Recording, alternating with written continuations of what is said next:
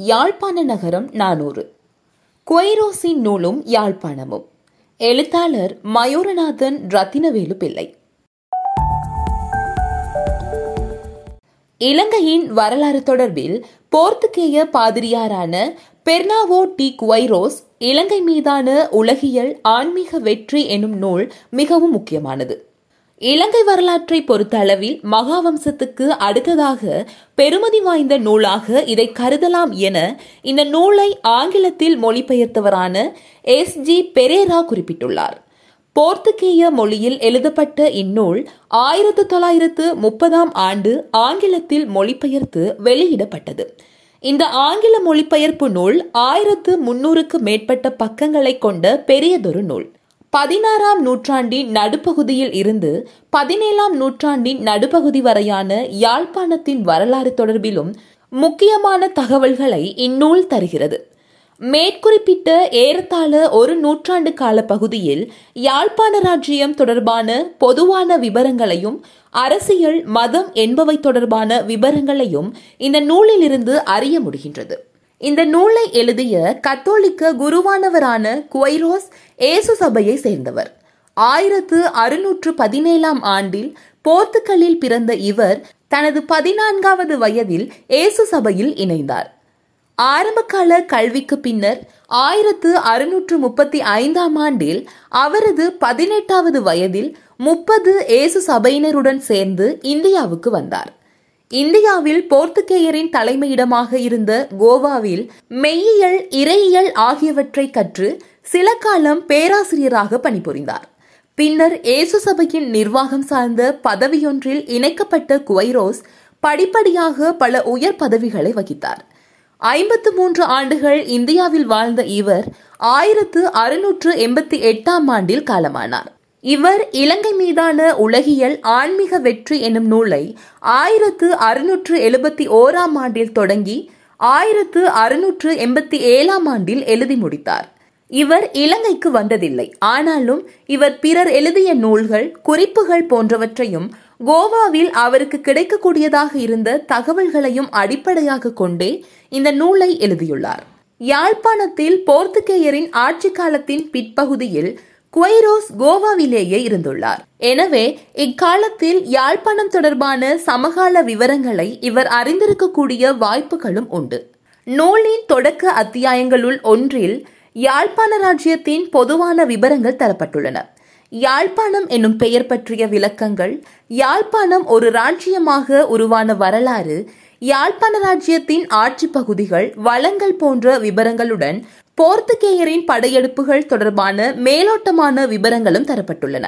பெயர் தொடர்பாக தரப்பட்டுள்ள விவரங்களில் இருந்து அக்காலத்தில் யாழ்ப்பாணத்துக்கு யாழ்ப்பாண நாயன் பட்டினம் அல்லது யாழ்ப்பாணையன் பட்டினம் யாழ்ப்பாண பட்டினத்துறை போன்ற பெயர்கள் புழக்கத்தில் இருந்ததை அறிய முடிகின்றது.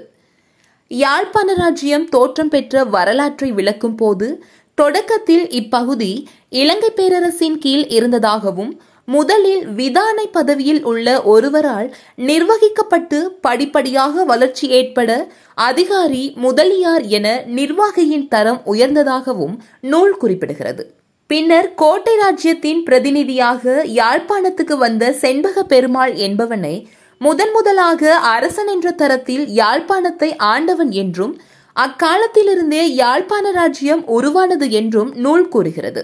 ஆனால் செண்பக பெருமாள் ஆயிரத்து நானூற்று ஐம்பதாம் ஆண்டில் யாழ்ப்பாணத்தை கைப்பற்றுவதற்கு இரண்டு நூற்றாண்டுகளுக்கு முன்னரே யாழ்ப்பாண ராஜ்யம் உருவாகிவிட்டது என்பதும் செண்பக பெருமாளுக்கு முன்னர் பல தமிழ் மன்னர்கள் யாழ்ப்பாண ராஜ்யத்தை ஆண்டுள்ளனர் என்பதும் இன்று பொதுவாக ஏற்றுக்கொள்ளப்படுகிறது. ஆயிரத்து ஐநூற்று நாற்பத்தி நான்காம் ஆண்டுக்கு பின்னர் மன்னாரில் போர்த்துகேய குருமார் உள்ளூர் மக்களை மதமாற்றம் செய்யும் நடவடிக்கைகளை முன்னெடுத்த காலத்திலிருந்து யாழ்ப்பாண ராஜ்ய விவகாரங்கள் குறித்த விவரமான தகவல்களை குவைரோசின் நூலின் தொடர்ந்து வரும் அத்தியாயங்களிலிருந்து அறிய முடிகின்றது. மன்னாரில் மதம் மாறியோர் முதலாம் சங்கிலி மன்னனால் கொல்லப்பட்டமை சங்கிலியை தண்டிப்பதற்கு இந்தியாவில் இருந்த போர்த்துகேய மதகுருமார் எடுத்த முயற்சிகள் மூன்று தடவைகள் இடம்பெற்ற போர்த்துகேய படையெடுப்புகள் இப்போர்களுக்கான பின்னணிகள் என்பன நூலில் விரிவாக விளக்கப்பட்டுள்ளன. ஆயிரத்து ஐநூற்று அறுபதாம் ஆண்டிலிருந்து ஆயிரத்து அறுநூற்று பத்தொன்பது வரையிலான ஏறத்தாழ அறுபது ஆண்டு காலத்தில் யாழ்ப்பாணத்தில் போர்த்துகேயரின் தலையீடுகளும் கட்டுப்பாடுகளும் படிப்படியாக அதிகரித்து வந்ததை நூல் தரும் விவரங்கள் மிகவும் தெளிவாக காட்டுகின்றன. முதலாம் சங்கிலியின் காலத்திலிருந்து இரண்டாம் சங்கிலி அல்லது சங்கிலி குமாரன் காலம் வரை நல்லூரிலிருந்து யாழ்ப்பாணத்தை ஆண்ட அரசர்களின் பெயர்கள் ஆட்சி காலம் அவர்களின் செயல்பாடுகள் போன்றவற்றை அறிந்து கொள்வதற்கான நம்பத்தகுந்த மூலமாகவும் இந்த நூல் விளங்குகிறது. யாழ்ப்பாண வைபவமாலையில் குளறுபடியாக தரப்பட்டுள்ள பிற்கால நல்லூர் அரசர்களை பற்றிய வரலாற்றை முறைப்படுத்துவதற்கு இந்நூல் பயன்பட்டது. யாழ்ப்பாணம் இறுதியாக வீழ்ச்சியடைந்த பின்னர் கட்டளை தளபதியாக பதவியேற்ற ஒளிவேராவின் செயல்பாடுகள் பற்றி இந்நூல் சிறப்பாக பேசுகிறது. குறிப்பாக கத்தோலிக்க மதத்தின் வளர்ச்சிக்கு ஒளிவேரா ஆற்றிய பணிகளுக்கு முக்கியத்துவம் கொடுக்கப்பட்டுள்ளது. ஒளிவேராவின் காலத்தில் புதிய யாழ்ப்பாண நகரம் உருவானமை அதன் பின்னணி ஆகிய விடயங்கள் பற்றி அறிந்து கொள்ள முடிந்தாலும் அந்நகரின் அமைப்பு வளர்ச்சி ஆகியவற்றை குறித்து மிகவும் குறைவான தகவல்களே நூலில் உள்ளன.